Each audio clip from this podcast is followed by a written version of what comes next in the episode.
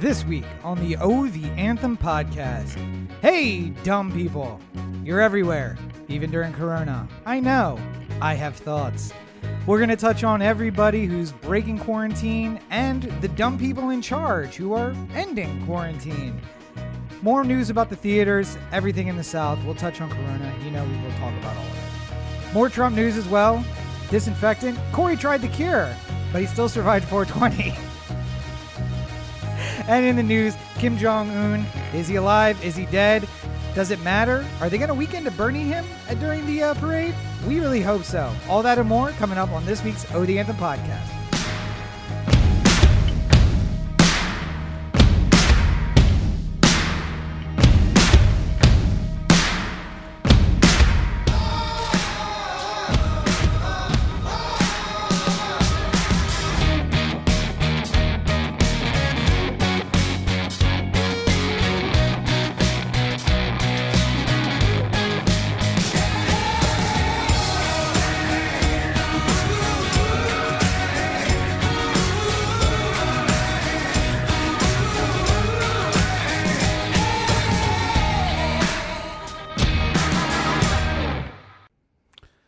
The first overall selection, the Cincinnati Bengals select the O the Anthem podcast.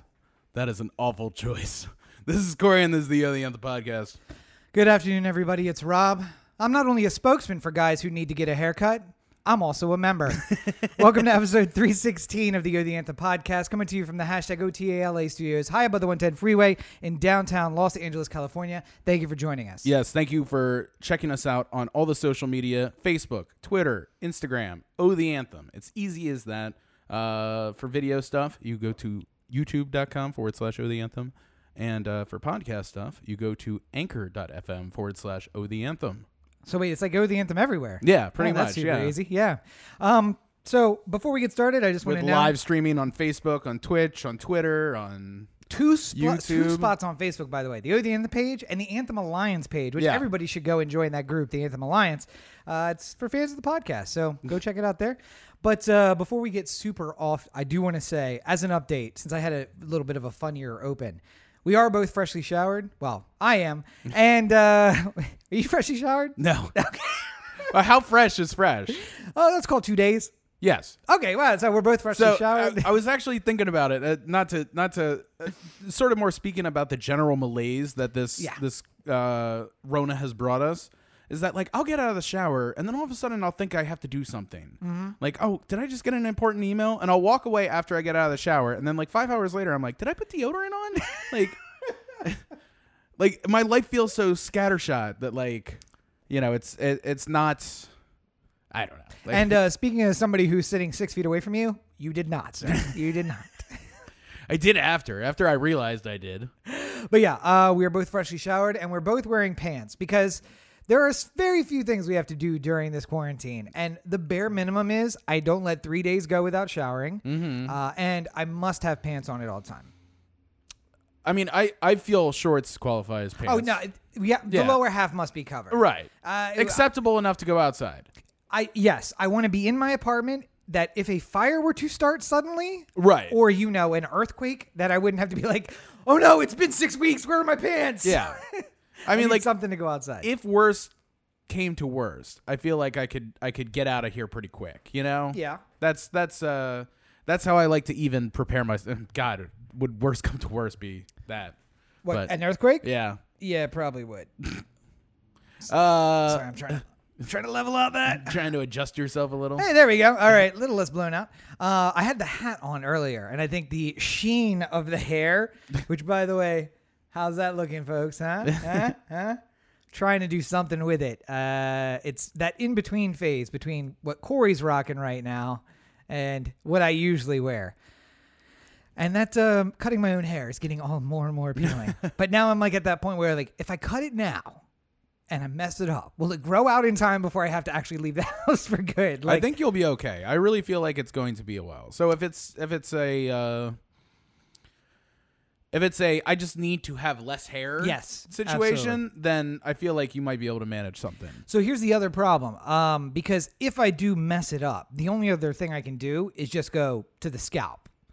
And I have one of those faces that says, could be a member of the Aryan Nation. And I don't oh necessarily. There's pictures of me when I'm You 10. trying to get drafted by the Patriots? Yeah, oh, we're gonna get to that. Don't worry. Yeah. Um, but when I there's a picture of me when I was like ten and I had a shaved head, I look like a Hitler Youth, and I'm just like, you are everything that's wrong. You, I can't do that. The I one time I got the haircut like super close. Yeah, I yeah. was just like, it, it's not that it looked bad. It's just that it looked like I'd given up. Yes. You know, it had that very like just shave it to the scalp. I don't care anymore. Like, And that's how I feel like I- I'm gonna mess it up and I'll shave it and then one I'll look like a skinhead and I'll, I'll also have that people who are like, you tried to cut your hair, didn't you? Yeah. And I'm like, I did. I did try to cut it my was, own to hair. be fair, when I did it, it was post mohawk. Yes. So I was trying to just even everything out to bottom to the roots, basically. I remember. Yeah. I think I do remember uh, seeing pictures of that. So Yeah. uh, anyway, um, I promised everybody that uh, we were going to talk about this first. So let's talk about this first. Speaking of dumb people doing dumb things in quarantine. Uh, and Not cutting their own hair. Hey, you know, I say pants, shorts or pants. Short pants, as my dad would call them. Uh, short pants or pants. Um, and it's hot.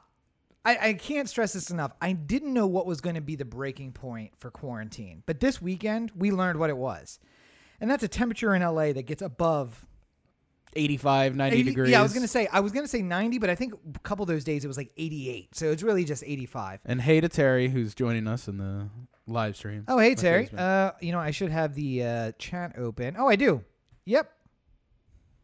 Hi Terry. Welcome. Welcome. Join us. Um, but uh, you you wonder what's going to break the quarantine? What's going to break the people? And apparently it's a really nice day.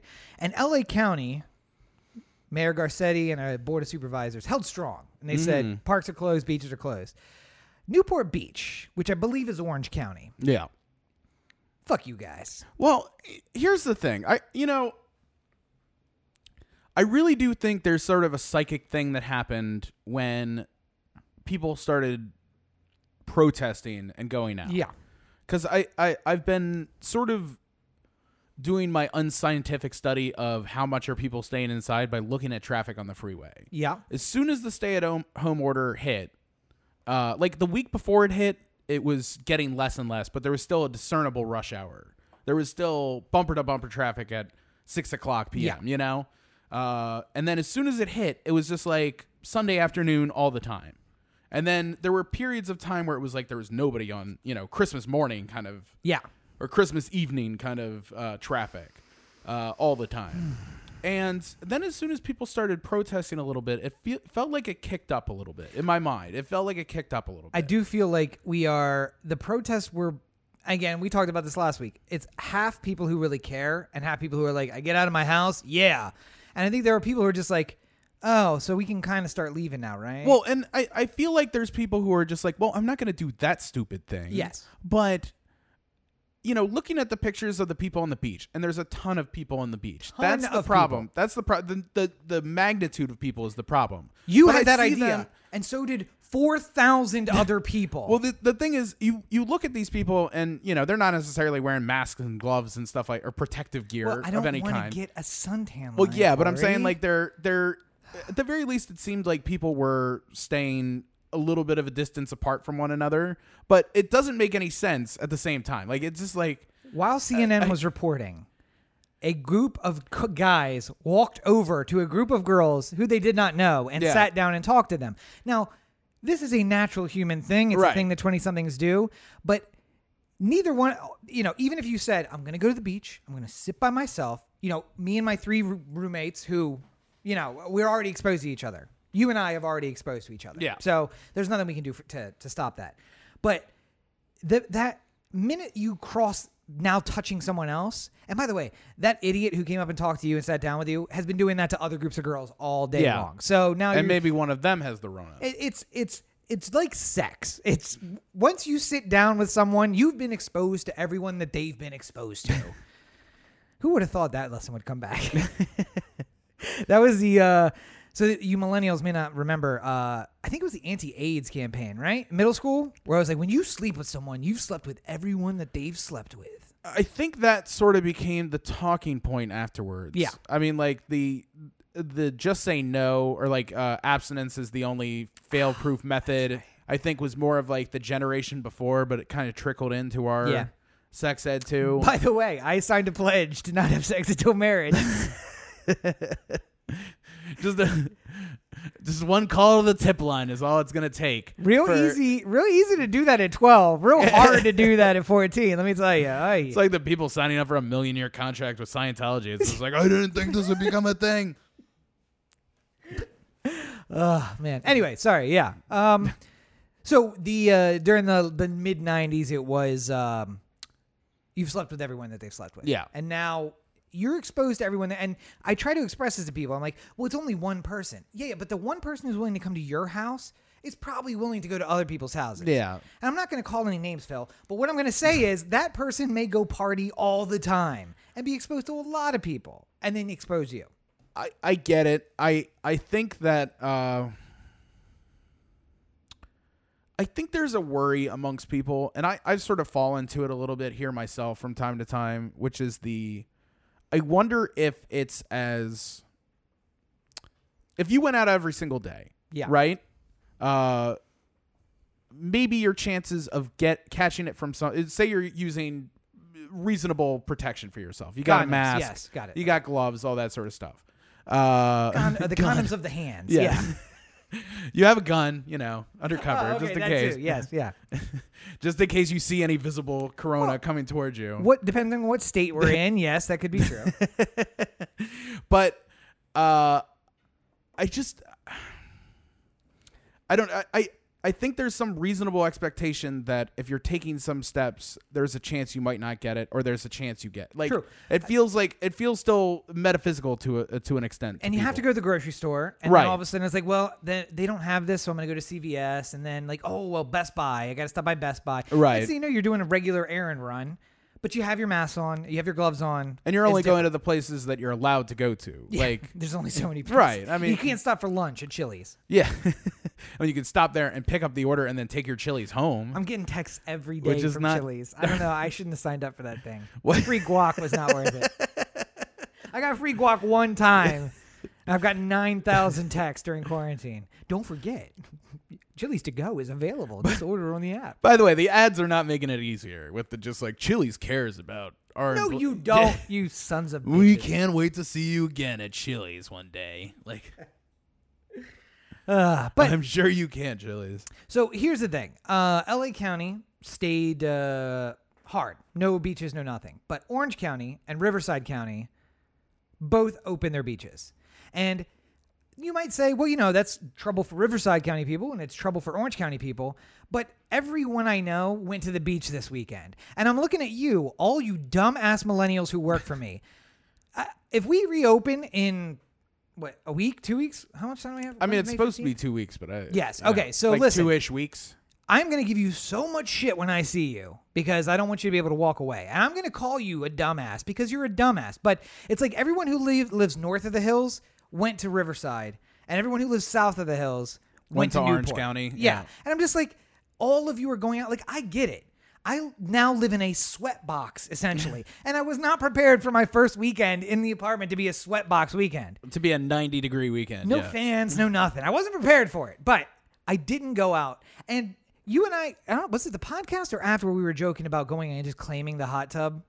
Yeah. I don't think it was on the podcast. Yeah, I think it was But it's like nobody's used the pool or the hot tub, but could we make the argument that if we went down and used it and they tried to throw us out, we'd just be like, well, listen, I mean, maybe we just we're allowed to use it from here on out until, you know, the end of Corona. Um, Using the lick it to claim it as your own logic. basically, I think. Yeah, yeah. Just like, I mean, listen, uh, we both might have corona. He's peed in the pool already. So, you know, we could just claim this as our own.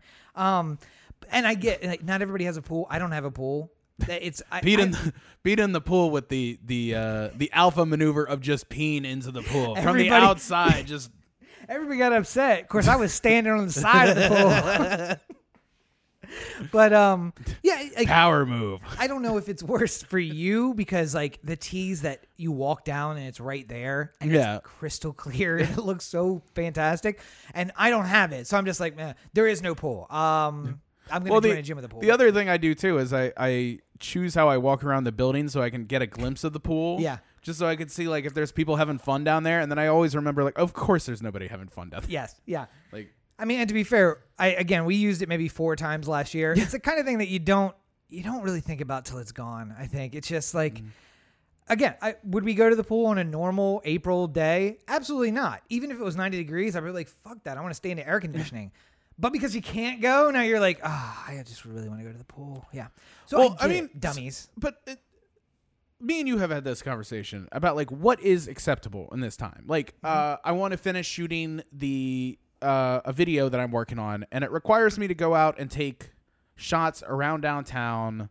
But I don't have to interact with people. I don't have to have anyone else involved. I can just sort of like walk from place to place, take my quick video, and move on. And to be fair, we And- risked the health of the model the first night that we went out. So it's fine. Who really cares? That was before the stay-at-home order and all that. But you know, in a uh, morally gray area. But I'm excited for you guys to see that. she's uh, already been exposed too, so That's also true. Yes. she's been part. So in many disgusting ways. Anyway, uh, I'm excited for people to see the uh, com- the ad or whatever you want to call it. Promo. yeah. Oh God, we have more people chatting here. Go ahead, explain what you were gonna do. Uh, I was just saying, like, you know, it's one of those. Is it okay for me to go out and just shoot video all by myself Yeah. and like walk around downtown? It's like, yeah, you can do that, but you know, avoid other people and stay six feet away. But then I, I assume other people are having that those same conversations, but their lines are a little bit further or more aggressive. You know, it's like. Well, I mean, if I go to the beach and I don't interact with people and I stay in my little bubble and I just get a quick suntan and I come home, then what's the difference from like if I just went out on my balcony and got a little suntan? Like Well, and I, I love the thought pictures of those naked girls on the fucking balconies. You guys are. keep no, I'm just I'm just saying like. I'm just saying like how somebody would try and get a tan before. No, no, I, I mean would I be- get it. And, like you're doing you you maybe you go to the beach and you have some sort of thought process like, well, I'm not going to get in the water obviously. Why not? The water is just as safe as the sand. And in fact, based on the pictures I saw, there were less people in the damn water. So I wonder, what does the hot day matter? Should we claim the claim the the water? well, I mean, I, that's what Just I go do out when in I the water get. and just be like nobody else can get in the ocean, just That's- me. Haha, it's my well, ocean now. Corey's First ocean. thing I do when I get to the beach is I walk and I just whip it out and piss right in the ocean. And I'm like, mine now, guys. Sorry. Uh, but yeah. Um, I'm wondering if that's what Jim meant when he said that's how I always roll up. It's uh, completely out of context. I think it was talking about the uh, rolling up to the beach in the protective gear. Ah, yes. Yeah. Well, th- and thank you for joining us, Jim. We appreciate it as always. Um, and everybody should check out Jim's uh, movie crap live stream every Saturday or most Saturdays. It's available at uh, Jim Gisreal on YouTube.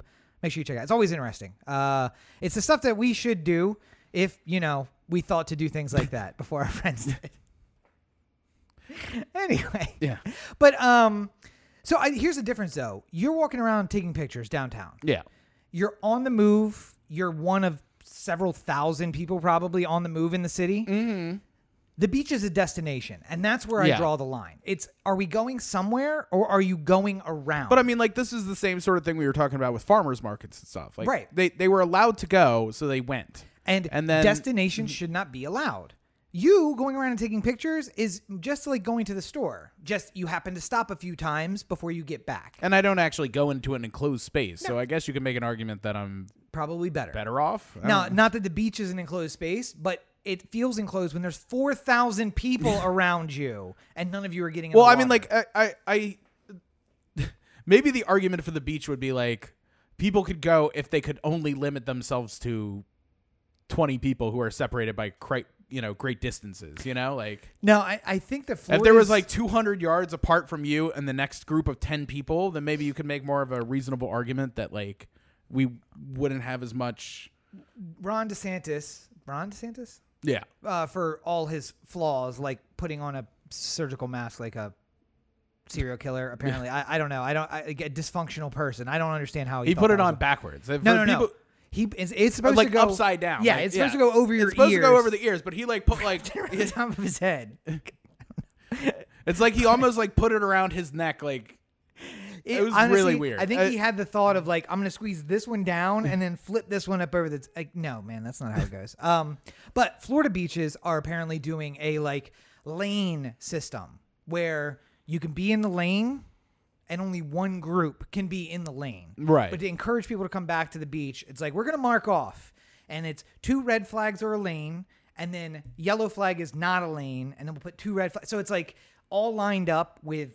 10 feet between lanes Mm-hmm. and you and your crew can just get in a lane it goes from the water to the to the i guess boardwalk but they probably don't have yeah, like the entrance to the yeah. yeah. And just like so that way it's it's you and this lane I mean, the Just like is in Ocean City, like every street takes you to the beach. Right, Like, essentially. yeah, but every cross hopefully more of them, or there won't be that many people at the beach. But just uh, my thought is like the if dude sneezes in the next lane, Mm-hmm. the sea breeze is gonna blow that right on over to me. Like, Yeah. and that's the thing. Like, you walking around downtown, But I'm saying, like, uh, so I, I think the problem is that uh, with the way that testing has gone so far, Yeah. and the way that uh, the numbers are being reported, you know, there's 350 million people in America, Yes. roughly, you know, and we're seeing that how many cases are there in America? uh, two point nine million. 2.9 million. So there's one percent, roughly speaking. However, of people. I know, I know. We've done five point four million tests and gotten two point nine million cases. I totally get it. that is I, a fifty percent. I, I 100% understand where you're going with this alternative math. I'm Yes. saying somebody who's not thinking about it like that. Oh, okay, Who's yeah. just watching CNN and says, wait a minute,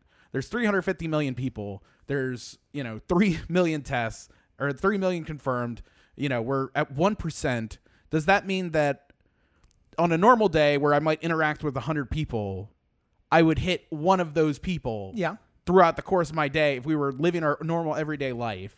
Or is it the type of like, I'm going to hit that person eventually, but I'm going to hit them way later because 100 people will take longer to get to now? Hopefully, I mean, But not Ralph's the last. But I'm saying, like like, the, They're doing this math. is this is the type Yeah. of math that happens when there's nobody standing in the way telling you exactly what you can and cannot do, and that's part of the. And when you when you're told that you can do something, you do. you do it. Like Right. I, you know, like I- I imagine a lot of people in Orange County are saying to themselves, like, well, if they say we can go to the beach, I don't know why we can't go to the beach. Like Right, we'll stay apart from everyone and mm-hmm. do the the parking lot is closed, and that math you were just doing, by the way, is why I don't want statistics to be in high school. Right. I feel like people are doing like in their head, they're doing some kind of probability math, which is not accurate, but they had it in high school a ways back, and they're like, I have like a basically a zero percent chance of coming into contact with anybody. And it's like, no, that's not how this works. And by the way, I the one part of me that wishes that uh, Corona was kind of like the zombie, like a zombie outbreak. yeah, Because the worst part of this is this heat wave is going to continue through next weekend. We're really going to get two weekends of people at the beach. And then we won't know for 10 to 14 days what the impact of that is. yeah, And maybe it's like, oh, well, everybody seems fine. Let's open up the state. And then there's the beach weekend crunch of just thousands of cases Yeah. coming back. And I mean, here's this is really what I'm getting to, dumb people. Um, you can stop listening now because I don't want you to know my grand scheme. you said in the pre-show meeting, "Hey, we can't uh, rubber corner the entire world." right. And my argument is we should rubber corner nothing because nature has done a beautiful job over the last 3.8 billion years of naturally selecting the most adaptable of the species and keeping us strong. Right. Right now, I'm not going to say coronavirus is part of that. It is part of that. Natural selection says the strongest should survive. And things like viruses and, you know, climate change, uh, there will only be a few hundred thousand of us in the large dome shelters under the ice when climate change comes and just turns us into an, a snowball Earth. But maybe we should just let natural selection play itself out. That's my argument. Well, I mean, this is going to uh, Trump's comments recently. Uh, this was Thursday, Friday. Thursday. Time is irrelevant. now. Thursday. Yeah, Thursday. There's yesterday, there's today, and there's tomorrow. Yeah. Forgot there was stuff in the dryer. Edit that one out, bitch. So it was yesterday. That's all that matters. It Yeah. was the day before the day we are currently on, and it's not tomorrow. uh, I believe it was Thursday though. yeah. Uh, the the disinfectant and the UV light and everything like that. Uh, it. My argument was that uh, while I believe in natural selection and while I believe that we should be doing everything we can to preserve as many lives as possible, I think it's counterproductive to have the president come out and say, "I'm exploring these these different theories for how to." See, I and like how he just jumps to like the, the the Mazin tweet that you brought up is just yeah, I was gonna say. I have right here because I I wanted to quote. So Craig Mazin, if you don't know, he wrote some of your favorite movies, even if you didn't know that. Um, most recently uh uh Chernobyl. Chernobyl. Yeah. But way different from that, he also wrote the Hangover movies and four or three scary movies of the series, however many there were. But uh, he's also on the Script Notes podcast, which people should check out. If you want to write I think my firing up about writing screenplays was because Corey was like, "Hey, you should check out these two guys. They're really famous writers." And then I listened to them for about a week, and I was like, "I'm gonna start writing screenplays." And Yeah. then Well, this was that you're later. like, I'm only going to write books. Yes. And I'm just like, I think you would like movies, and you're just like, I don't know. It looks. it's I don't know. I don't know how to do this one. The Like, it- formatting yeah. is yeah. And then I I listened. can't to just script notes for a randomly write and then it comes out. I'm just like, it'd be, it, it's easier than you think. You should just look into it a little bit. and listen to script notes and now we're in california Now so thanks Greg Mazin uh, but his tweet was one of the hallmarks of the dangerously stupid is the consistent belief that they found great solutions that ex- experts somehow missed and we've seen this before from trump i've seen this from people in my life Mm-hmm. especially you dumbasses who work for me who went to the beach you do this a lot where it's just like well wait wait wait have we tried jiggling the handle a little bit? And then I do something sarcastic like, wait, what? Jiggle the. I feel. s- Let's try jiggling the handle. nope, still locked. I don't know uh, why that wouldn't have worked. Um, but that's a mark of the dangerously stupid. I'm looking at you, people who work for me. Um, but yes, I think the spirit of Craig's tweet, and I don't want to go too far, but I will, is that we should let natural selection play itself out. You want to protect people, and I get that. I want to protect people too. I want to protect children from dangerous situations. I want to protect, you know, uh, the ill-informed. But there is a level of n- there is a next level of natural selection where you have to say, I know the president just told me to inject Lysol into myself. Yeah. But I feel like that's a dumb idea and I'm not going to do it. And that is why we would survive. And we'll, our gene, I mean, my genes have probably propagated well beyond now. Not anymore in the future, but well thus in the past. But uh, those genes will prosper. And then the guy who, who the 20 year old who Who's is just like drinking bleach? That sounds like a great idea. yeah, probably a guy who was eating Tide Pods, uh, uh, I don't know, six months ago or a year ago. Somebody who probably doesn't even have coronavirus. He's just like, I'm going to take this preemptively. yes, Yeah. We're adding a little chlorine to the gene pool. That's what I'm saying. We're adding a little chlorine to the gene pool It's- and maybe eliminating some of the weaker. Again, I'm not. I'm not saying that uh, we need to baby proof everything. Like, uh, you know, there there's a one of the ones close to here is like there there's a road that's uh there's a, a lot of deaths on it, like vehicle deaths, like people getting hit by vehicles and stuff like that. So LA County had like come up with this, or L- the city of LA had come up with this thing of like uh, zero death zone or something like that, and they were going to do everything they could to make this s- section of the road safer, so that nobody would die in like a vehicle related accident anymore. And it's more lights, and it's like b- brighter crosswalks, and it's you know better barriers and blah Speed blah bumps, blah. Yeah, speed bumps, everything. Uh, anything they can do to bring it down to zero deaths. By the way, Now, in I- California, those are called speed humps, which I don't understand, but they're speed bumps. I get the logic Mm-hmm. that if there's things that you could do to save lives, then you should do it. yes. Um, but at a certain point, you know, if you're going over 197 speed humps and just sort of like you're doing like one of those videos that we watch where they try and go over all the speed bumps at an insanely high rate of speed, like you're not really like if one person dies because there's not enough speed humps, Yeah. then uh, you can't really blame that on not being safe enough, you know? Like I mean, listen, we've watched the videos on because there's people who just like run across the road too. Like it, at a certain point, there's nothing you can do about somebody who, You can't fix stupid. yeah, Yes.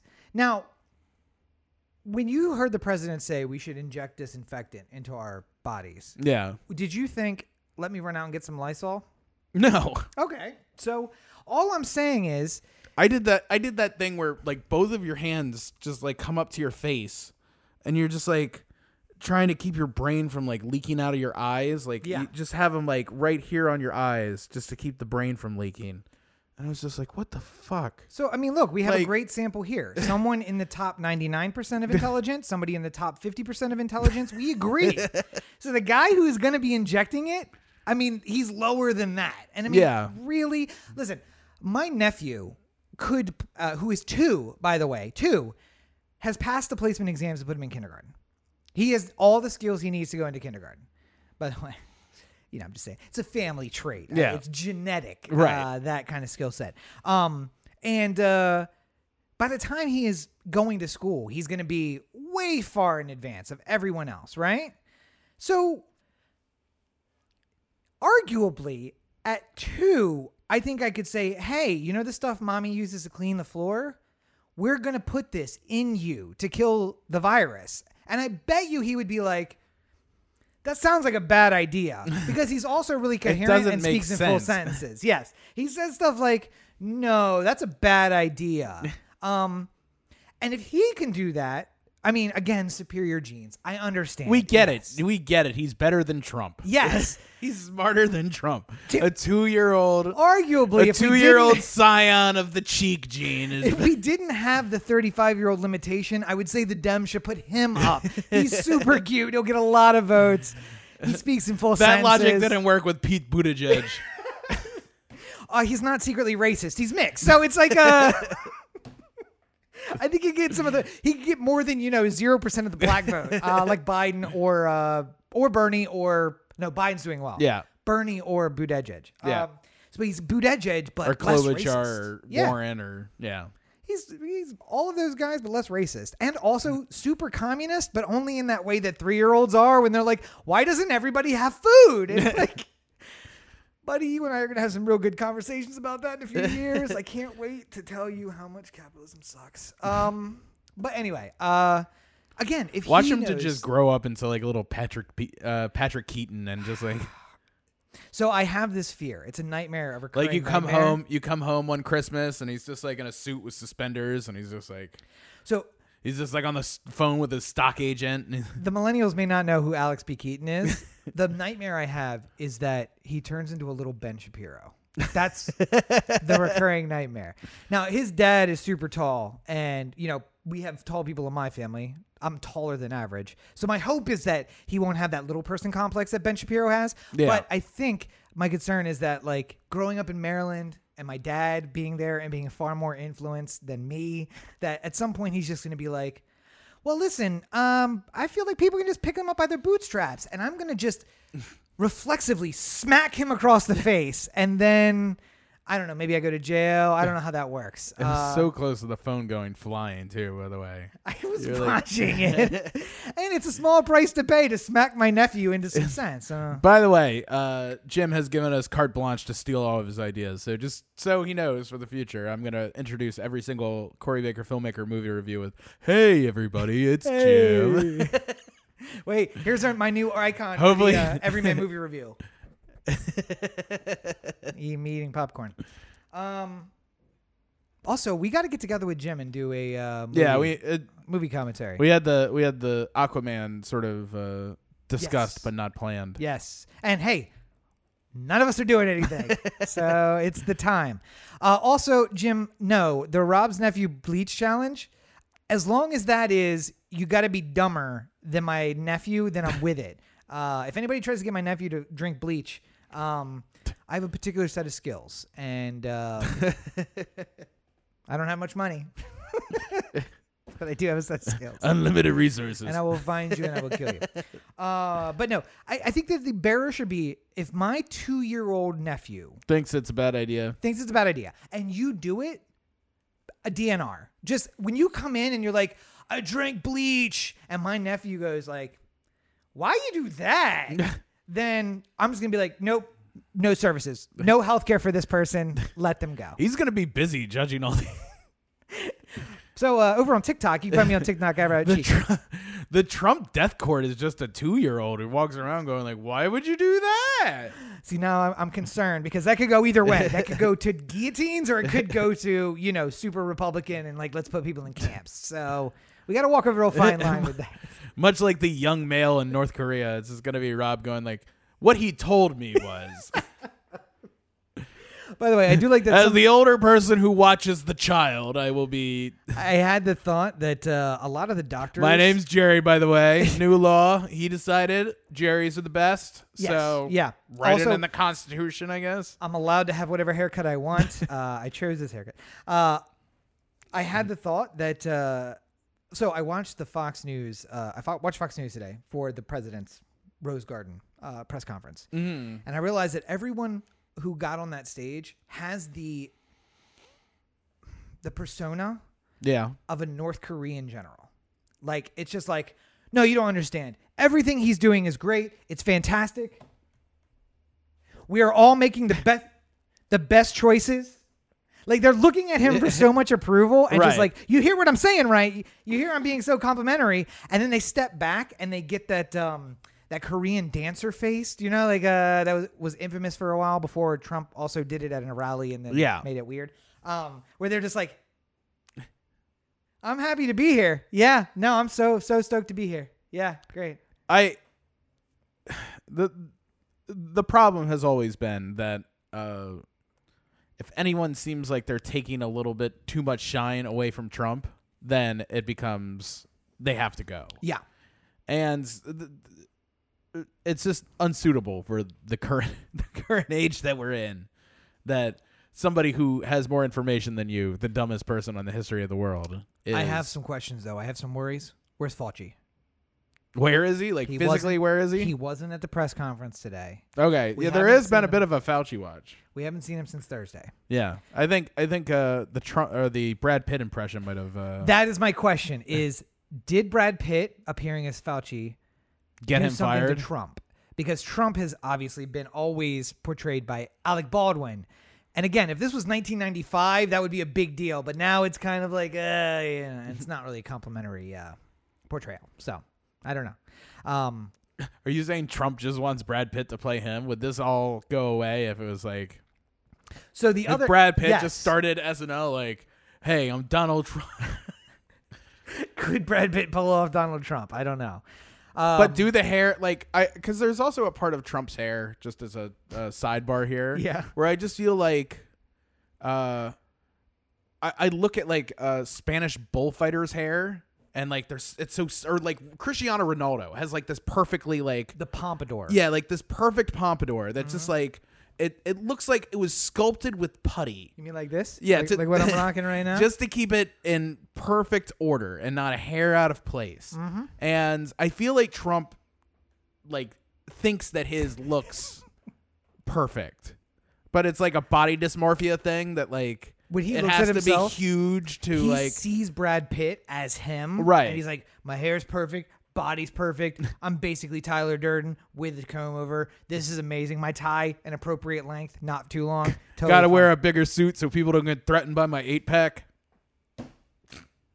yes. Yeah, But I am saying, if Brad Pitt portrayed if Brad Donald Pitt Trump- just went on camera like as Brad Pitt and just started saying like you know like hey I'm the president of the United States Yes. Donald Trump he would just be like finally getting the I had a moment getting the treatment I deserve At a moment today during the press conference when Pence was speaking, and uh, Trump came up to the mic. oh Philip Seymour Hoffman would make an amazing Trump it is true Oh, damn you, death!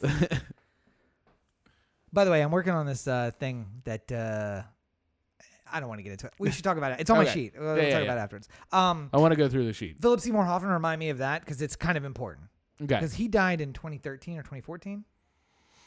something like that Yeah.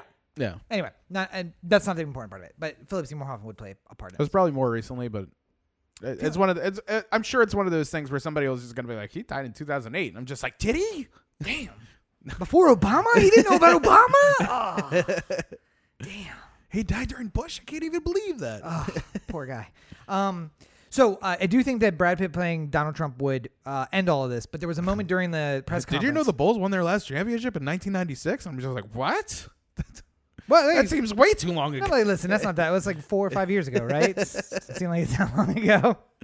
Um, but there was a moment where twice or three times Trump came up to the lectern and was just like, "I think Mike can handle that question." And he stepped back, and I looked at Roxy and I was like, "I wonder if Trump's going to step down," because like it was both. I realized after the fact that it's like, oh, they literally coached him. Do not answer a question. We cannot afford another fuck up. Yeah. Step back and let somebody who knows what they're saying say it. And Mike Pence, for his you know Well, homophobic nonsense, I mean- knows what he's doing. Here, here's the problem. If the, I mean, in the broad strokes, if the, He died mid Hunger Games, Jim says. that means nothing to me. I don't know when that was. As That far could- as I know, we're in the could- Hunger Games right now. that could be four months ago. It could be 40 years ago. I don't know. what year is it? What day is it? We've been doing this podcast forever. I mean, at, at a certain point, Trump needs the the economy to open back up before the election, Yes. if he has any chance of Which winning. is I why mean, he's pushing so hard. that's sort of the broad strokes of him winning re-election at this moment. By the way, watching Fox News, while Trump was speaking, both the Dow and the Nasdaq went down, and then as the experts started speaking, it went back up, and then he started taking questions, and it went down again. Mm. And I'm like, this is ridiculous. Like, if you were Trump and you're watching this later, you got to be like, I got to stop talking, man. I got to just hand it off to somebody else. Uh, that can't be responsible. You for know, this. you know what I would do? I would walk in. I, I would be Hope Hicks in this situation. I would walk in she's still because there. she just came back. Oh, okay, all right. She's one of the only people Trump trusts. and I I think it's just because she has like the attitude of some like boiler room character male. Yes. Like she's probably she's just a really good looking girl who's like a fucking Wall Street character too. Like at the same time. Uh but she probably walks in and she's like, "Here, we did dial groups during your last during your during the last press conference. Every time it goes down, it's because of you." And then he'd just be like, "Wow, that that's pretty bad." It's just like, "You want to hear the worst part? It's not a dial group. It's the Nasdaq." I just imagine. And then like so first you hit him with the like the the uh you're not as popular as other people when they Yeah. when they're talking and then he like gets hurt by that and then you you stab him even more with the You said dial group, and I really just thought about that episode of The Office where uh, Stanley has the uh, heart monitor on, and every time Michael just gets close, he's laying down with his eyes closed, and Michael just steps closer to him, and it's like beep beep beep beep beep. It's like somehow he knows, somehow he knows it's me. Uh, anyway, Jim said, uh, as to my answer of what year is it? It's 1998, and Santana is blowing up the charts with Rob uh, Thomas? Rob Thomas and uh, what's the name of that song? It was Smooth. Smooth. Yeah. Make it real or else forget about it. There's a I don't know if I've ever mentioned this before, but I love Santana and there's a Santana. I mean like I'm not like a diehard Santana guy, but I really enjoy Santana. name another Santana song other But than Smooth. But there was a Santana song that had uh, Chad Kroeger from Nickelback Oh singing on it, There was and that I same album, by the way. That album. no no no it was a later because he would uh, uh, Sant- basically what Santana would do would he would have like one big collaboration on Yeah. each one of these albums. Oh, so he so had Rob Rob Thomas. Thomas on Okay. one, he had Michelle Branch on one. Oh, that's right. I remember that. Uh, yeah. and then he had Chad Kroeger on a more recent one. That's not a big But it's like the song was great. Like I loved the song, and I hate the Kroeger part of it. And I'm just like, but he kind of like is perfect for it, like Yeah. vocally. Like it, it works so well, but at the same time, it's like the like. do you ever have the I, I I'm listening to Gary Glitter and I'm just like oh now I'm thinking about him Uh, touching kids like yeah, yeah, yeah. I can't escape the awful thing that he did Uh, Kroeger also did a Spider-Man. yeah And it's such a good song. Yeah. And I enjoyed it right up until the point somebody was like, you know, that's Chad Kroeger, right? And I'm like, oh, God. I do oh. the the saving grace of that song is Josey Scott's on it too. Yes. Yeah, And yeah. just like the first verse is Kroeger, and it's kind of like he's doing his like l- enunciating hard into everything, and then all of a sudden Josey Scott comes in, and he's just sort of like. You know, he's a he's a hard rocker, but he's got some nice pipes. Like Yeah. he's got a nice voice, and he just comes in and he just lays it in. I'm just like, oh yeah, I'm getting into this. song. Hero save us. We're not gonna stand here and wait.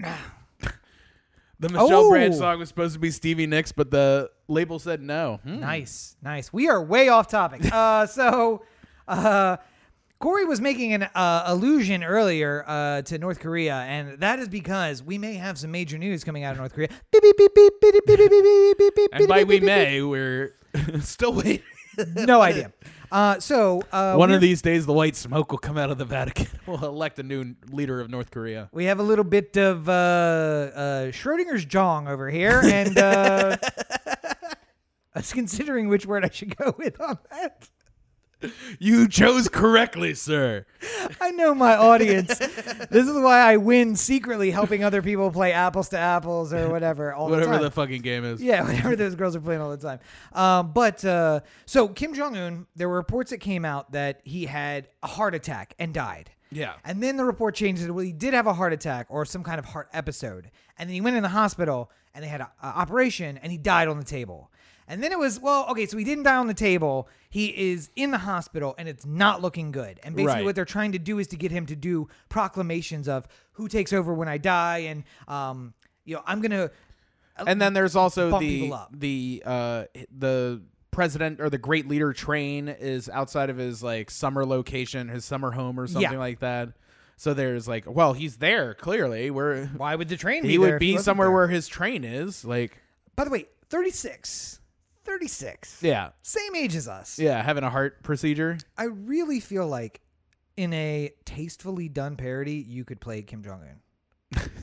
Well, let's wait until he dies first because I don't need to have my career Seth Rogen or James Franco by this whole thing. Fair enough, but I feel like you have enough hair that, that you could slick it. Like he's got that mouth But thing the going problem, right the problem though, is that I I would be worried too about playing an Asian character because We're gonna do a- it. We're gonna do it totally straight.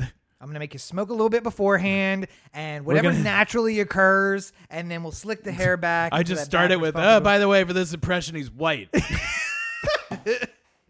I mean, I'm what I was great- picturing is I'm the great leader of North Korea. I'm white for some reason. And scene. what I was picturing is just you delivering it in English, uh, and that's all. Oh, we know some Korean people who could translate it into Korean, and you we'll don't want me. it. You don't want me to work on the Korean. No, absolutely not. Do not. Listen, Schrodinger's Jong was walking a little bit of a line, but you doing an I've been- Korean I've been- accent, not good. Roberto and I have been talking about doing you- uh, TikTok content where he says something in Spanish and then he gives me a piece of paper with it on it, and I try and say it with that, like blind read it. I think that'd be good. Yeah, it would be pretty Uh, funny. Dumb white guy says. Can we call it that? Boy, that would Dumb white be guy um, uh, Blanco. I don't know what dumb is. Blanco estúpido se dice. Yeah, Blanco estúpido se dice. Anyway, just put a little bumper at the bottom. yes. Uh, no, I don't want you to work on your Korean accent. I feel like we crossed a line into racism way before that. You do it in English, we'll overdub it in Korean. okay. It'll be almost funnier that way. That you're speaking clearly in English and it's dubbed into Korean, and you're playing Kim Jong. Un. Yeah. Um, but uh, Jim uh, gives you advice. Don't do it, Corey. They'll kill you. so, Cool. I but to. um, his likely successor uh, has been kind of pointed out, and I have been calling her because it is a her, uh, Kim Yo Jong, uh, because Why not? I've never been attracted to a member of the Kim family, but then I saw her and I was like, you know what? Uh, Yo. yo, what is up? but then come to find out, those pictures might have been photoshopped, uh, which is not surprising because you know DPRK uh, makes you wonder media. what makes you wonder what Kim Jong Un looked like this whole time. Oh, oh, that's the best Just you Jabba could do. the Hutt. That's the best you could do. Oh, oh, and we skipped over the fact that uh, if there wasn't a if there wasn't a video of him meeting Trump, I wouldn't. Well, and so there's a big, uh, very uh, important parade coming up. It's the 50th anniversary of the people, 60th anniversary of the People's Army, um, and he will be required at the parade. And the question is, if he is alive, he must be there. If he is not there, it will be assumed that he's dead. There is no Yeah. in between. If he's not there, he might as well be. There's dead. no way he says I don't feel like going to this. Yes, this is not one of those things. This is something that his grandfather did, that his father did several times, like 30th and 50th, and then he is required to do it. Not 50th. He would have no, yeah, 50th. Yes, 94 to 2011. Yes, it would have been the last year that he was in charge. His father Yeah. did it. Now he's here 10 years later, and he needs to do the uh, the 60th. So, question: Is there a chance they Weekend at Bernie's Kim Jong Un for this parade? I think there is a chance. Because I don't. I state don't media, know. state media, Yeah, you don't know what. Sorry, go ahead. I. I'm just saying. Like I, I, I, want don't the, know. the uh, secret DPRK killers to come for you, not me. No, I'm I'm just saying like I I feel like it, if it got to the point where uh they're trying to like maybe delay the news a little bit more, they might do the uh he is uh, he had to be rushed in for a completely non-emergency medical in. procedure. uh it's serious, but it's not life-threatening. But unfortunately, he's not going to be able to attend the parade Yes. because uh, or he's got kids. His kid was sick. he got a bad staph infection uh, Mm-hmm. because you know like he stepped on a rusty nail and the person who didn't pound it down is now dead Don't like, worry. we yeah. took care of that. we problem. took care of that person who gave our great leader tetanus Yes. like yeah. but he can't No, go no, no, anywhere wait. Great leader is now. Great leader is grandpa. Dear leader is Oh, that's father. right. I forgot he there. Yeah, is something. beloved or something. Beloved leader, maybe. I think so. Yeah.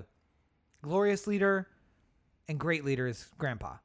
Dear leader was dad. I think he is beloved leader. Yeah. By the way, really, really, come on, Korea, get your shit together. also, you know, 17 million people starving. Get your shit together. yeah. You're doing, you're showing communism to be bad. I, that's all I'm saying. It's like you know, maybe a little less with the dictatorial regime, a little more with the, you know, the communism. Well, So- maybe Yo will sort it out. and that that's the thing is one, uh, Kim Il Sung basically said no woman will ever run this country. I'm giving it to my son. He should give it to his son. I don't think he imagined that his insanely more morbidly obese grandson would have a heart attack at 36. Yeah. not have a male heir who's ready. He does have a son who was born in 2013, so that kid's seven now, eight maybe. Um, so yeah, I mean there is a male, and that was Corey's discussion about the Child King earlier. Like, do we, you we've put had. the It's been a long time since we've had a child time. king. long time? It would and be fun. one who the president really wants to deal with because you know he loves Kim Jong Un. Yeah. and he would definitely go have an audience with the eight-year-old successor. Yeah. Probably the most successful state visit Trump has. His He'd entire probably administration. bring Barron. Well, I know. No, I was thinking that he was on the level of the eight-year-old dictator of a. Well, I'm saying intellectually, yes, but I'm saying like I imagine he would bring his eight year old son. Just Well, be like, I'm saying that the Korean guy would be the dictator of a nation of 17 how million old is starving Barron these days? Is he driving yet? No, yeah, he's a teenager. But my point is, he's a dictator, an eight-year-old dictator of a starving nation of 17 million people. I don't want him to pick up any bad habits from Barron. That's what I'm saying. Barron is a bad influence on everyone around him. Even the young dictators of other influence. I don't want my kid. Listen, uh, The least son, talked about Trump Barron. Well, Tiffany. My son uh, once executed his uncle with an anti-aircraft gun at the age of four. Listen, I don't want him hanging out with your son just because I feel like your son's a bit of a bad influence. he sick dogs on his little sister just so there was no challenge to the throne. But Barron seems like a little bit of a problem child, if you know what I mean. So I'd like to keep him a little further apart, if possible. Uh, before we uh close off with some sports ball, did Yes. you want to get into the AMC and theater news too? I mean, I, I, we talked about it like a little bit at the top. Uh, we've been talking about theaters, and and the thing that I miss most is the one thing that I leave the house to do, which is to go to the movies. Um, and AMC theaters, uh, or theaters in Georgia, Tennessee, Texas, and nine other states are open today, or will be open by Friday. Uh, I think I misspoke in our pre-show meeting, and I said they're all open, but they all announced that they'll be open. Georgia's open, Texas is open, Tennessee is open. Some other places will be opening this week, but all 12, 12 states in all by May 1st, which is Friday. Um, and AMC Theater in Georgia is getting sued by their landlord for not paying rent, which is just the most capitalist, ironic thing I've ever heard of in my life. Like, one billionaire. we're we're dangerously getting close to where we have to explain to ourselves that all money is theoretical. Yeah, like yeah. I mean, we're they, we are clearly mean, in like- late stage capitalism right Because. I mean, like technically, you know, like it, if there was a, uh, if this was a loaning money situation, I loan you twenty bucks. Yeah. You say I'll pay you back tomorrow. Yeah. I just need to stop at the ATM, and then you go, and then between when I give it to you and later that night, you've lost all your money in some sort of like you know Pyramid scheme. yeah, or like you know the uh, somebody hacked into your account and transferred all your money to their account, and now you're completely Because we insulted the beloved leader. yeah, something like that. something happened Live on the internet? Yeah. and then uh, you come to me and say, "Hey, you know that twenty bucks I said I would get back to you? Bit of a situation. I'm gonna have to delay giving it to you because of this extenuating circumstance." Extreme extenuating Yeah. circumstance. Yes. And then, as a normal, everyday human with compassion, I would say, of course, give it back to me mm-hmm. whenever you can. I, I'm not gonna, I- I'm not gonna demand it immediately. And you know, there's something that could be said about people who own property if they don't get charged tax or have to pay on That the property. is the key. Oh, I know, but I'm saying like if they don't have to pay on the property, then the people who are leasing or renting space inside don't have to pay on the property. And it's basically like we're in a in a dead zone for a period of time while uh, the coronavirus is still making waves. But then the You've argument, described a very logical answer to the scenario. but then Corey. the argument becomes when do we kick that back in, and when do people start making money again? Because if you know somebody like uh, I don't know, I'm gonna pick out somebody who owns land, Kushner. if Kushner's not getting rent, Yeah. then he's not making that money. And even though he's not paying, he's getting more money in rent than he is paying on the property. And while he can do without for a few months, I'm sure, Sure. he's not going to give up the, the No. It's a profit making. even if the even if it was wiped clean, he doesn't want to give up the opportunity of making more money in this time. So the irony is that your first scenario, as described, seems a lot more logical than what we've chosen to do, which is we, the federal government, are going to give AMC money Yeah. to pay its rent. It will pay the rent to the landlord so that the landlord can pay the property taxes To the government. to the government, Yeah. which funds the money it was given to AMC. A little bit of a snake eating its tail. Well, and I mean, like a lot of people were getting on Ruth Chris and uh, Shake Shack and all that, all, all these other companies that were uh, taking money out of the PPP, even though they had. Small business fund, by the way. Well, I mean, like you know, and I, I here's part of the problem with that. I I know that shareholders for companies like Shake Shack are saying to you know the executive board, why aren't you? every single one of your locations has less than 50 people Yep. it is a it is put in there as a loophole in this thing you're stupid if you're not taking it Yep. because it's free money that or like you know low interest money at a time where we desperately need money Yep. do it and then they go like oh yeah makes sense and then they do it and then people are just like i'm never eating at shake shack again and i understand why somebody's anger can go to that like Mm-hmm. you know the the fund is gone because shake shack and ruth chris took so much money Fifty But, million like, between them, yeah. Right, and a bunch of other companies too had had done similar things under sim- similar circumstances. But I mean, like, there's still a. I wouldn't necessarily expect when I get my next dividend check that it's going to be as robust as it had been during any other normal period of time in American history. Yes. I'm not expecting the, the any stock that I'm getting to be given and ignoring that part, of it, Right, Because like- Shake Shack's argument, Ruth Chris' argument was, we need the money because we don't have doors open now, and we want to pay people right, to continue to as if they were working. right. And, why those uh, those uh, people, by the way, what do they need money for? They need money for food, for lodging. There's nothing else to spend it on except for I would the also, things you I would need to also spend make the on. argument that people think that just because you've heard of the business means that it's a big, huge Yeah. business. You know, like Well, I've Well- gotten a Ruth Chris steak. It cost me fifty two dollars for five dollars worth of beef. So I get, I get where you're coming from with that, and you would say like, oh, I hope those Ruth Crest would have saved for some moment like this and Yes. stuff like that. But then, see no, but I don't but argue all that. those people who have those jobs should, you know, there's no reason that somebody who works at Ruth Chris, of one of 30 people who are on the staff at a individual Ruth Chris, should be cut out of being able to make their regular check because of Right. And I that's why I don't say this. What I Yeah. say is why are we cut out the middleman? Because if we had not Andrew Yang's, because Andrew Yang doesn't understand the concept of what I'm gonna say, but if we had a universal basic income, Mm-hmm. which rich or poor, no matter what, you get fifteen hundred dollars per month to live on. yeah. You wouldn't have to give a business money to support its workers because we would look and say, hey, this is what the UBI is for. It's for in a time of emergency when you cannot work, something is paid for. And See, and I, I think the idea of a UBI in ter- in times like this are way more understandable than than normal, right? yeah. But why? Why is it more understandable right now? Because by the way, your Well, we- 'cause, uh, I Ralph's mean, like- employees have not got a raise. They So- are making the same amount of money now to risk infection from me that they were six weeks ago. Well, no, but here here's the here's the extenuating logic. So, like, you know, I'm gonna have to get unemployment here, right? Uh, the I I am going to get that money. I'm not going to be expected to pay it back because of the circumstances involved. Yeah. Uh, I have to show that I'm making some sort of effort to get jobs, but that effort goes as far as I can't work because everything is shut down. So I can't do. I can't do get my work. typical Yeah. work. I can't do the work I'm trained to do. and I can't go get a full time job because no one's hiring. And by the way, if they were, as soon as this is done, I'm leaving to go back to my gig work. Right. So that's not good for anyone. Yeah, yeah, yeah. Um, and you know, at some point, it's not like it's free money now for me, and I don't have to pay it back in terms of like they're asking for a check next year when I'm doing well.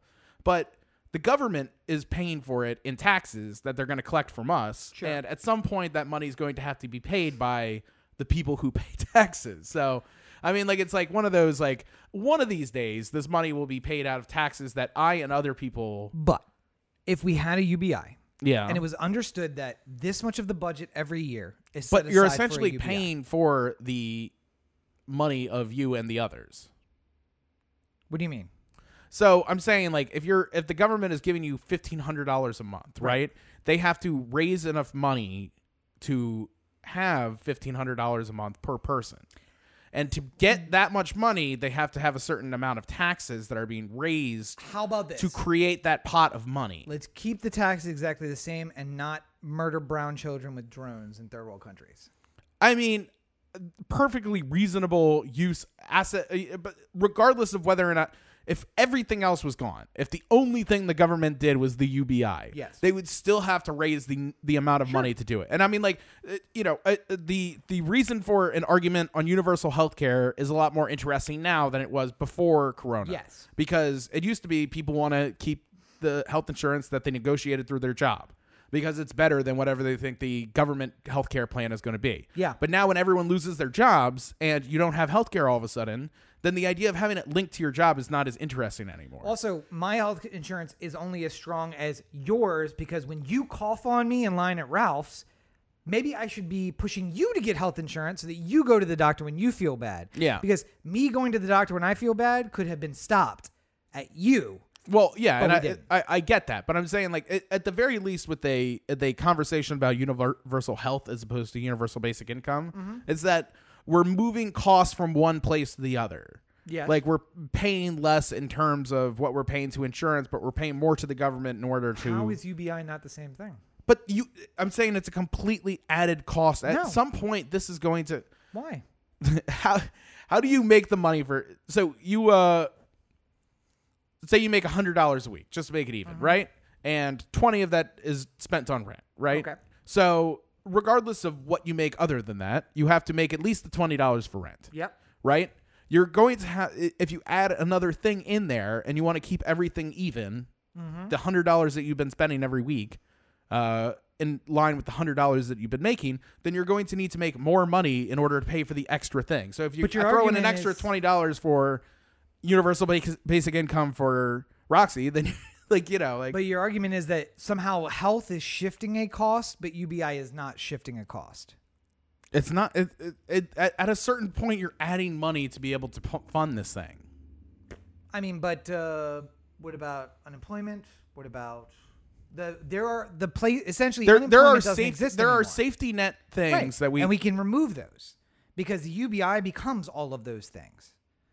We remove unemployment. You don't need unemployment. You have basic income. That's what the unemployment. That's unemployment. You get it all the time, no matter what. And if It- you make more than the basic, you pay more taxes. Therefore, we are making the, up the the problem the, you know much like the conversation we were having before this before we started about the unemployment thing in mm-hmm. California like it's all it's all well wishes and great in theoretical broad strokes it doesn't work as a no, it absolutely does. it doesn't work. It it, does. do- no it doesn't work. No, at, if I at a certain at a certain point uh we we used to deal with this a lot more when we cared about the deficit and stuff like that where people would be talking about like oh social security is going to go under because there's not enough money in social security. And when all these people get older there's not going to be enough money pumped in to be able to keep the next generation alive you know like all that it's all always been a, a concern about how we're going to make enough money Why for is the it a concern? entitlees because people take from one to the other yeah That's why.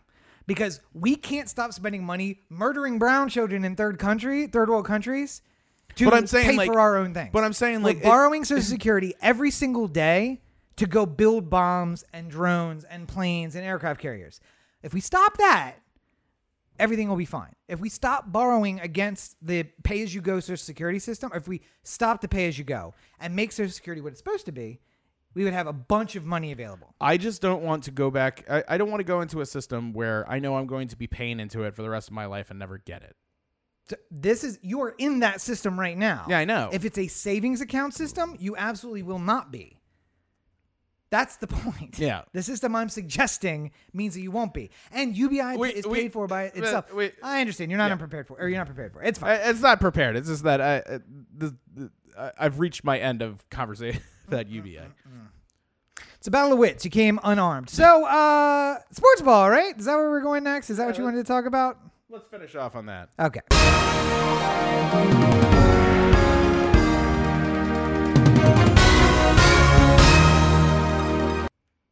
Yeah.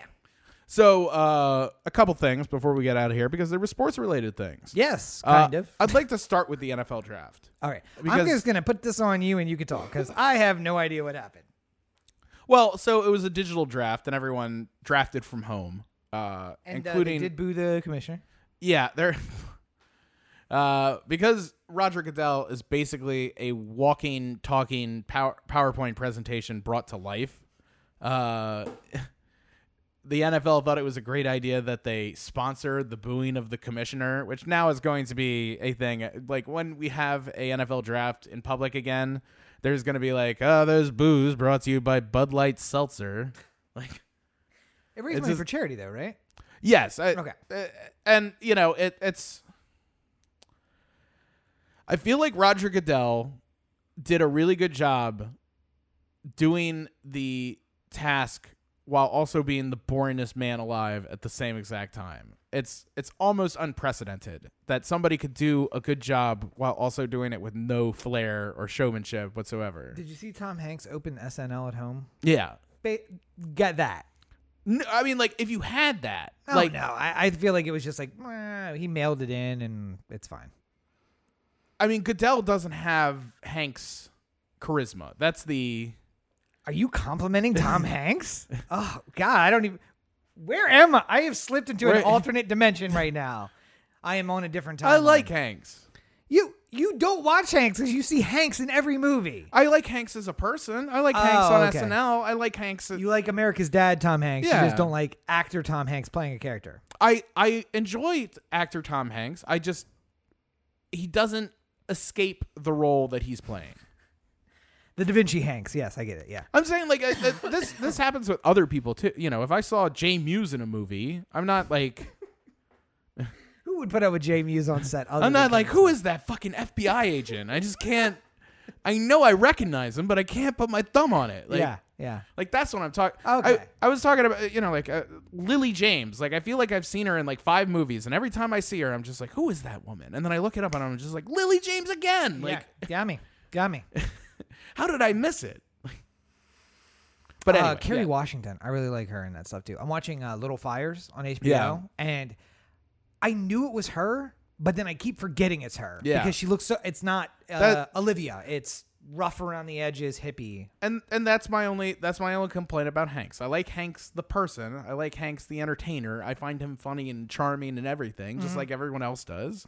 I I enjoy when he's in a movie because he's talented. Yes. But that movie, whatever it may be, is going to have a hard time making me think that he's really Sully because Right. every time I see him, I'm not. If it was some unknown actor who played Sully, it would be a lot easier for me to go like, "Oh, I, I'm just following Sully here." You know, yeah, like yeah. that's But- all. That's the point. But Brad Pitt doesn't have that problem.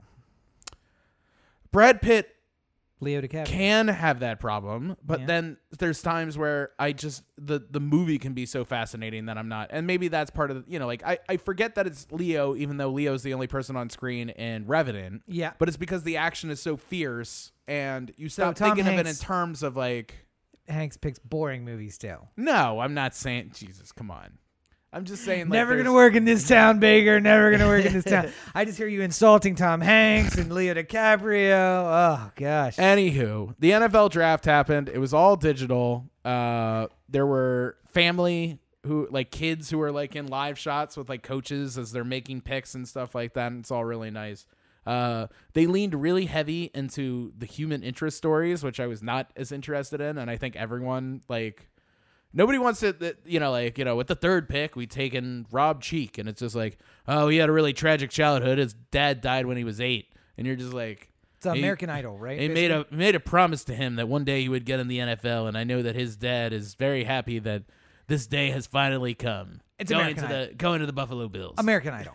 That's it's like Right. everything is a human interest story of one thing or another. It's like we got four thousand people out there and waiting you to think get about drafted.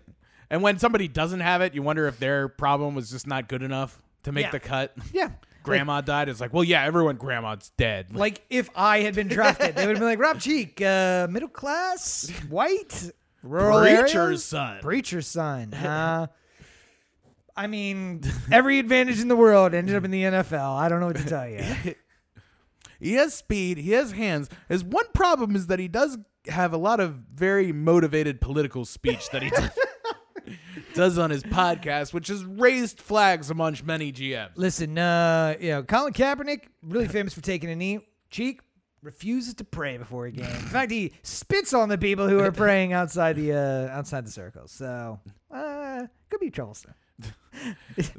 Ray Lewis is a coach on this team. We feel like they might bust butt I would. I would like to. So, a couple NFL draft things I'd just like to throw Yes, in real yeah, quick. go ahead. Uh, number one, I love Cliff Kingsbury's house. It's the it's the thing I aspire to. You're gonna need to see this at some point. It's incredible. Uh, uh, Belichick.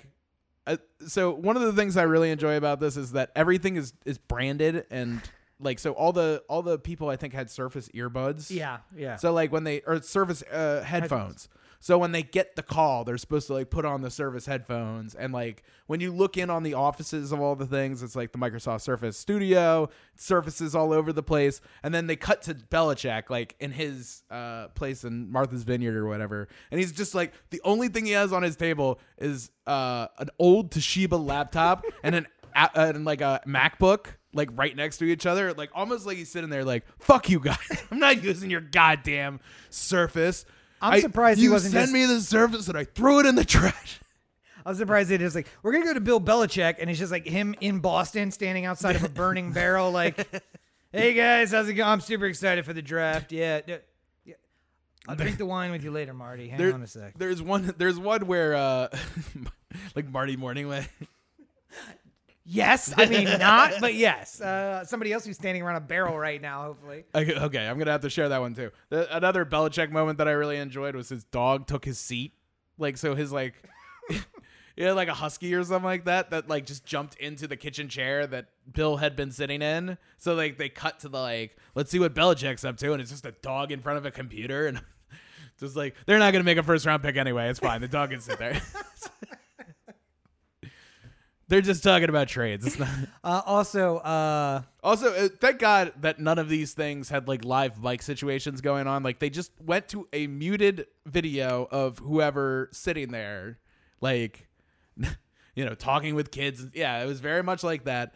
And uh, uh, thank God because I know at some point like they would have just cut to like Mike Zimmer, just like fuck Bill, fuck him in his ass, like. Oh, we shouldn't have gone live with the mics. the um, not everything should be mic'd. That's what we learned tonight. Uh, all right, yes. But I uh, mean, like surprisingly, I, I thought that they did an incredible job, like Yeah. putting it all together and uh, giving us something that felt like a distraction and felt like I I miss sports and I don't much care for watching old games because I know what happens. Like that's that's my problem. Like Yeah. I just want something new, and at least with the draft, it's something new. Like you're waiting for who your team is going to take. And generally speaking, just uh, to get it out, I don't know about any of these players. I just know what I hear about them. Uh, the Ravens are getting glowing draft grades all across the board, as they do almost always. And uh, I know I'm especially doing well when I check in on Steelers Twitter, and it is going fucking nuts with you left uh, what's his name on the table, right? well, like JB J.K. Dobbins, JK. the the running back in the second round. Like apparently Steeler fans like were really looking forward to getting him, and uh, the Ravens have him instead, and I am very happy about that. Best meme was the uh, Jumping off the roof. no, no, that one was good. The, the um, Ravens off uh, Ravens team next year with Lamar, uh, Dobbins, Dobbins, and uh, Ingram, and Ingram, yeah. and it's like the little girl in the four wheeler running over the guy, uh, the boy. I'm like, yep, that's basically it. Um, There was some tweet that was like, uh, after setting the NFL record for rushing last year with 3,000, the Ravens are going out to set a new record with 10,000 this year. It's like we're just not even gonna throw the ball. Yeah. Just like Who's gonna run it? Uh, all three of us just line back up here, and Yeah. uh, let's get a long snapper where he can just like snap it to the left or the right or down the middle. Now there were there were a bunch of interesting storylines that came up along the way. Uh, one of them I just wanted to mention because Marty got brought up. Apparently, he's working in some way in the Eagles, Okay. and uh, for people who may not remember Marty Mornhinweg as well, uh, we've talked about him extensively on the show. Corey hates him. But he is the worst offensive coordinator ever. And the second that he got fired, Lamar Jackson just opened up and became this incredible quarterback. Weird. So- Weird how that worked. but uh, Marty has managed to get a new job with the Eagles, and they drafted a quarterback in the second round. and Oh, to he ruin. made some sort of uh, remark, apparently, that he was the person who found and unlocked Lamar, and he thinks that a similar thing could happen with this second round draft pick. And maybe he will, maybe he won't. But I don't really like Marty like going around going like, "Yeah, that Lamar thing, that was all me." Like, I feel like uh, it's just getting up hopes for people like Rob Clark, and uh, nope, your team's gonna suck next year too. Don't worry about it. as long as you got Marty, you have the unescapable stench of defeat on you. Yep. Uh, Um, and distractions, though. Uh, distractions are usually what we try to avoid uh, in the draft. You don't want to bring on somebody on the team who's going to distract everything, except for the Patriots, apparently, uh, who drafted a. Maybe this one was done by Bill's Doug. Oh man, I, was, I don't want to say a known racist, but a known racist uh, kicker to the Maybe Bill's dog Titus Andromica.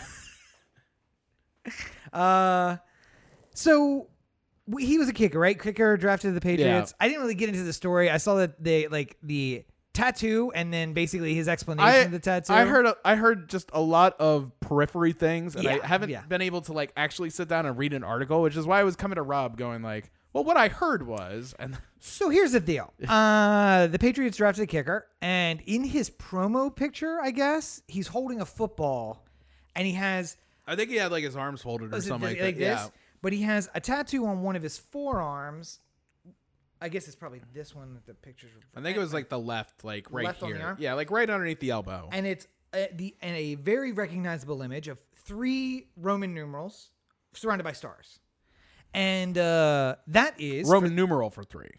The yeah, three, it's, yeah, it's three eyes. three for- eyes yeah. surrounded by yeah three eyes surrounded Roman numeral three, uh, and that is the symbol for what is called the three percenter movement. Now, Corey, do you know what the three percenter movement is? I didn't know about it until the draft. Why don't you explain to people what your understanding of the three percenter movement is? Well, what I heard Mm-hmm. was that uh, I should put it through the frame of what I heard from him. I Okay, guess. yeah, yeah, that, that's what I was looking for. Like, yeah, what did you it- hear him say about it? What I heard, and again, this is paraphrased because I didn't actually go deep into any. I just sort of saw these things and didn't have a chance to get into it. But what apparently he was saying was like he had gotten this tattoo before this group had become a thing, and uh, it it sort of happened after. It'd be like if you got like a uh, Pepe Frog tattoo, And then Pepe and then Frog all of a became sudden, like Pepe Frog became the thing that all the racists use in their memes. yeah, And you're just like, no, I really like this obscure comic before, and now Mm-hmm. everyone's turning into a racist thing. Uh, by the way, I watched uh, Stuber. Uh, right? Stuber? Or maybe Yes. like if you were really excited when Gritty became a thing, and you got a Gritty tattoo right away, and then all of a sudden Gritty became like Occupy. And it became way more awesome? Yeah, Corey, that's exactly it. Uh, so the three percenter movement is this. Uh, I don't know if you know this, Corey, but during the time of the American Revolution, Mm. only 3% of the population were actively involved in the revolution. Okay. That's where three percenter comes from. Okay. Like I am a three percenter. I will be one of the three percent that actively seeks to overthrow the government, Okay. which I could totally get behind. Yeah. Uh, and when he says Three percent's not enough people, by the way. it worked once, Well, yeah, but I mean, like now it's not gonna. why not? Government's got drones and shit. Yeah. I I would tell you to go to Iraq and Afghanistan and tell them government's got drones and shit and just see what they have to say about that. Uh the free people of Iraq and Afghanistan Yeah, who uh, have pushed America out like Good the enough Viet point. Cong. Good enough point. Um but nonetheless, uh also, you ever been to Texas? They got some crazy shit. Did you watch Tiger King? Did you see what he was doing? They got crazy guns available. Listen up, motherfucker. So fucking Carole Baskins. So um the three percenter movement, uh, despite what this kicker may have said about it being a recent thing, is not a recent thing. It is a long standing long-standing tradition. Now, how long it goes back, I can't say for sure, but I can tell you that Timothy McVeigh, after Ruby Ridge, printed the three percenter symbol, the three Roman numerals, on a pamphlet that he took to Waco. The one that's tattooed on the the Patriot. Very similar to it. Yes, yeah. a version of that. Now, to you millennials, none of those three things I just said may make any sense. You may not know what Ruby Ridge, Timothy McVeigh, or Waco are. Probably Waco of any of those things. But uh, Timothy McVeigh would then later drive a U-Haul truck up to the side of the Murrah building in Oklahoma City and commit the largest act of domestic terrorism up into that point, and I think since as well. Um, 185 people killed. I mean, wouldn't Vegas be more? 185 people were killed. Oh, okay. So yeah. If we're talking just purely body count, Tim Yeah. McVeigh still has that. Um, it- it- the length of the attack and maybe the injury count. No, the injury count was huge too. Not important. So Yeah. here's the thing: in '92, Ruby Ridge to Waco, three percenters were a thing. Yeah. The problem is that it's a So up until that point where he was born, it was a thing. it was.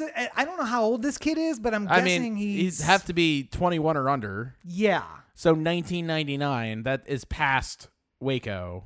God damn! Somebody who's 21 was born in '99. Yeah. Jesus Christ. I remember 1999. Because you have to be three years. I mean, I guess you could be 22, but at 98, 99. Yeah. Yeah. You mean when we were in high school, he was born? Yeah. Yep. Yep. Old as hell. All right. Uh, anyway, point being, uh, it was a thing at least up to that point. Now, it was always a militia symbol. That was the thing. It, like Michigan militia is always you three percenter. That's their thing. Like we're going to overthrow the government, right? But after that, after 9 11, it really turned into a more we're racist thing. Yeah. Like militias kind of went the way of like either you're Occupy and you're you're anti-fascist, or you're a three percenter and you're kind of. Fascist. When I think militia, I think Trump supporter. I think Right. the type of person who As you is should. actively trying to like assemble a stockpile to much like any other things, liberals just can't get organized. So the militias really are conservative Trump supporters uh, who have feelings about people of color. Uh, The three percenter movement has now become a movement of far right too. Like because George Will isn't Yeah. like putting together a militia. no. Yeah. They- And they are now like uh, the build the wall, pe- like the guys who are patrolling the border, shooting Yeah, yeah, people yeah. on the Mexican side, are three percenters. They literally call themselves militia too. Yes. Yeah. They are citizens militia. Yeah. Um, a bunch of people in uh, Michigan who were the same group that Mc- McVeigh spawned from, uh, and Terry Nichols was a member of them. They he brought McVeigh into that militia. Um, who is very racist. And you don't think of Michigan as being racist, but there's a, a very high is, uh, Islamic community there. They So- have they have huge militia rules too. Like Yeah. they ha- I think they have more militias than any other there are more militiamen in Michigan than there are state police or National Guard in Michigan. Yeah. So that's how that works. Uh, so the three percenter movement has even you could have argued in 92 it was just an anti-government movement. But after 9/11 it became very much a anti-immigration, anti-people of color, like let's bring back basically anybody who voted for for Donald Trump. Let's make America great again, which means let's go back to 1950 where white guys were running everything and it wasn't a problem. So, um so this kid can say what he wants to say. And maybe if he grew up in Orange County, he only heard of like three percenters as a militia group, but likely he's a secret racist. And as a reminder to everyone, Colin Kaepernick cannot get a job in the NFL. Right. A guy who took a team to the Super Bowl and lost to the Baltimore Ravens. But uh this five guy, years ago. What? We're five years out of Kaepernick Super Bowl. Jesus Christ. Is that it? Yeah. Yeah. No. Yeah. Was the the Superdome Super Bowl five years ago? I believe so. No, more than that. That was 2012, right? can't remember. Has Ray I'll Lewis been up. out of the league for eight years? I feel like it was. No, he was. Hmm. We are Yeah, old. we are old. Anyway, uh, he can say what he wants. But my point being that he's likely he's a likely racist. He's at least a militia supporter, like an anti-government guy. He got a job. Yeah. And Colin Kaepernick cannot get a job for taking a knee against police violence against people of color. Right. uh, which is really goddamn sad. But uh, listen, three percenters, uh, if you want to, you know, give up the racist stuff, I'd like to organize a liberal, anti-fascist militia. They're also scared of guns, though. That's the problem. That Goddamn liberals. You guys just can't get out of your own damn way. Uh, one last thing. Yes. In sports ball before we go, uh, the Jordan doc, Oh, which yes, yes. you didn't you didn't catch up on, but I haven't seen episodes three and four, but I did watch one and two. I Wait, I'm let me ask you: Did they get to the Hitler mustache in the Hanes commercial? not yet. Okay. Something Alright, tells that's me they're not going to touch on that because Jordan signed off on this thing. I don't know how much they want to throw Jordan under the bus. Yeah, yeah, yeah. but I, I'm starting to get to a place with this thing where I really enjoy it. and I really want to watch it, and it's you know Sunday when it's out. I want to sit down and watch both episodes that are available to Yeah. me. I I just enjoy the subject matter. Um, I don't think that they're doing a good enough job to tell the best version of the story. Yeah. And that's something that's worrying me a little bit. Like, Well, if Jordan approved it, it's probably not the most revealing documentary. well, no, but I'm saying like there's a little bit of like, you know, so uh things I remembered after I heard other people talk about them after the fact, like uh Rodman was on Oprah where he had an interview. You should YouTube it. Uh Dennis Rodman on on Oprah. 96 or yeah, something? and yeah. Oprah's doing everything she can to not offend her more homophobic audience by putting things in terms of like, you know, very base level, broad strokes. Again, uh, for you millennials, Oprah wasn't Oprah in 96. Oprah was fighting against like Donahue and Jenny Jones and Ricki Lake. Well, and when- she was one of in several. ninety in ninety six, the spectrum of sexuality was straight, gay, or bi. Yeah.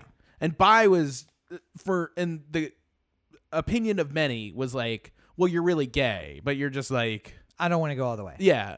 or there were people who were like, you're selfish. You're, you know, those types of that kind of thing was like out there and prevalent in '96. I had forgot. You No, just want both sexes, yeah, don't you, you? You just want it all. This is like, yeah, clearly the the person who's doing this thing that'll alienate them from people is doing it because they're so selfish. You know, Oh, like. gosh. But Yeah. anyway, uh, and Rodman goes on there and he's like, uh, talking about, you know, really interesting things in today's parlance, but in '96, 96. yeah. Just like, well, I'm not gay, but you can't ever ask somebody whether or not they are gay without thinking about it. Yeah. And if you think about it, and even if you derive some level of pleasure out of it, does it mean that you're a little bit gay? I mean, I wouldn't go all the way and like sleep with a man, but if I think about it and the idea of it is pleasurable to me, at least in a thought, does that mean something? And Makes me just think like, of uh, Ron White. Like when you watch porn, you like guys with tiny flaccid cocks. no, no, I like big throbbing. He's like, and there you go. Yeah. so I mean, like it, you know, but it, it that was that was illuminating at the time. It would be illuminating now if if Kevin Durant went on and Yeah. had a conversation like that with Oprah. But in '96, But in '96, it was like people were looking at Rodman like this weird asshole who, like, was he dating Madonna at the time too? and Carmen Electra God, man, Yeah. what a life. and uh, others. I can't remember all and the then went to people. North Korea. Leopard print hair. He's got a he, has a really fascinating life. Like uh, I, Here's the documentary for you. well, so much of his life has been on reality TV. I'm sure. That's true There's too. plenty of footage. Oh well. Um, but yeah, I, I, I just feel like we're we're. It's a really interesting subject matter. I'm gonna watch all ten episodes. I don't feel like it's on the same level as like that OJ ten part doc, Oh yeah, no. which was super fascinating and super uh, not approved by OJ, by the way. well, yeah, but I mean, like you know, OJ's not gonna approve any doc that's not like. if I did it, by the way, the guy who wrote a book saying, If I I, did it, yeah, this is how I would have done it." So they tells me that he had a different idea for the the uh, cover, and he just like brought the book into the you know whoever Simon and Schuster, and they're just like, can we call it if you did it? And it's just like, I really don't want to put that kind of thing out there, but you're telling me I'll sell a lot more books if I do it. Way more books. Way more books. All right, let's do it. How much of this can you divert to Florida and not Ron Goldman? Turns out zero percent. Uh, Ron Goldman's no. Ron Goldman is the victim. oh, I'm sorry. Yes, Ron the- Goldman's dad. but isn't he Ron Goldman too? Oh, sh- is he? The mustache. That's all I can. I can just I picture the can't. mustache. Yeah, I don't want to go any further. I don't. I don't remember what. Nonetheless, Ron Goldman's uh, father's name rightfully is. so, the estate of Ron Goldman got Yeah. all the money from the book of "If I Did It" by Yeah. O.J. Simpson. So Thank God for the the lax uh, civil court system that allowed uh, allowed that to happen. Oh yes, that Yeah. OJ was found guilty of murder. Yes, yeah, that's absolutely great. Uh, anyway, uh, that is it for sports ball. Oh yeah, do you want? Should I play this? Um, Yeah, might as well. All right, and then,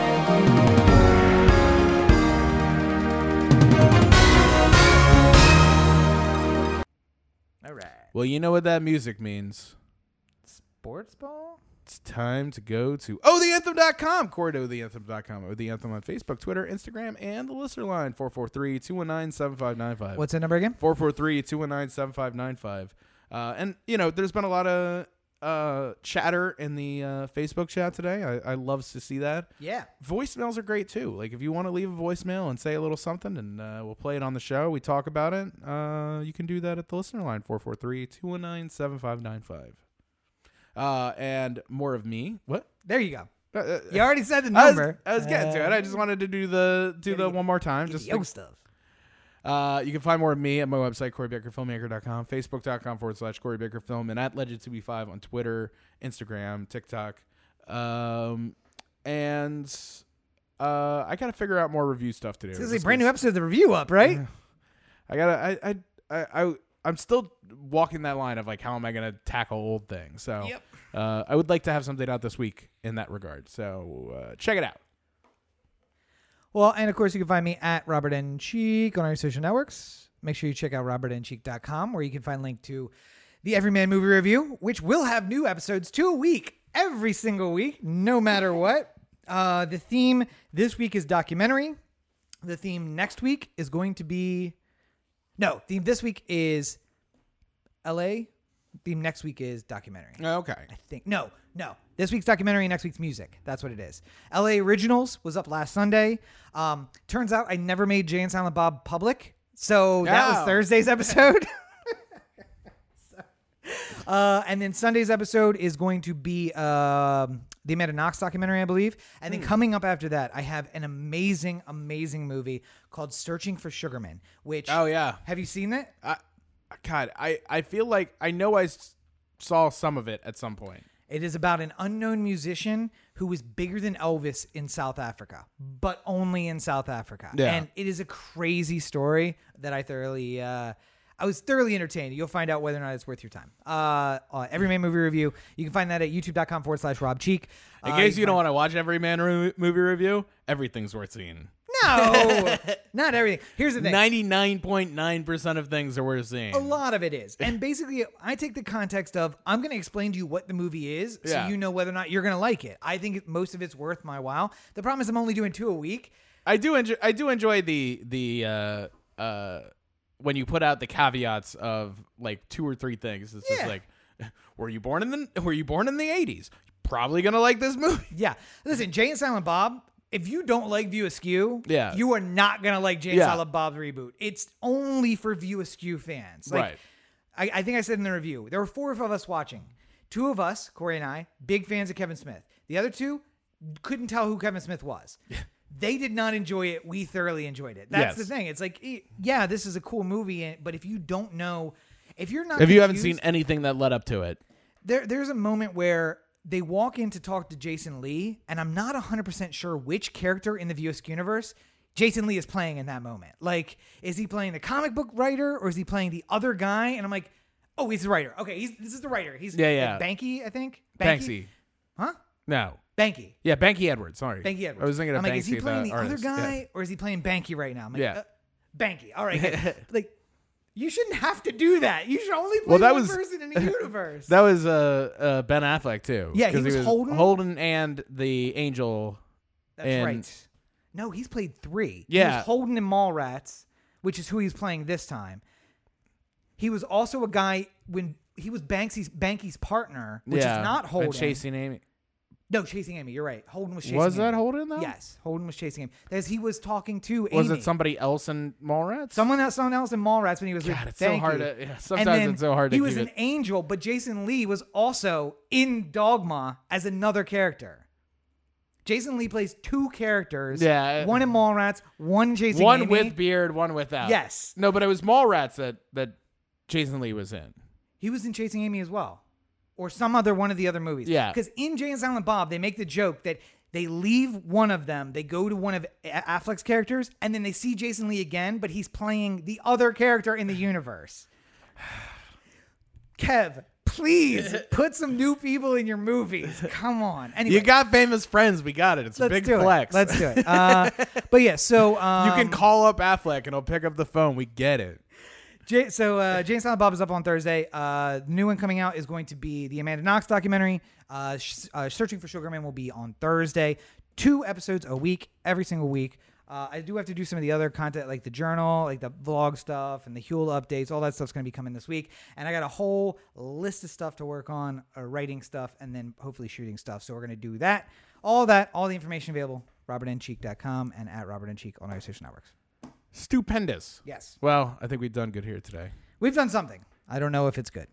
But as always, you are listening to the O the Anthem podcast, part of the O the Anthem digital network, which includes, by the way, pooping ideas. I have not forgotten, and we are going to do that. All right. Pooping ideas coming soon on the OTA digital network.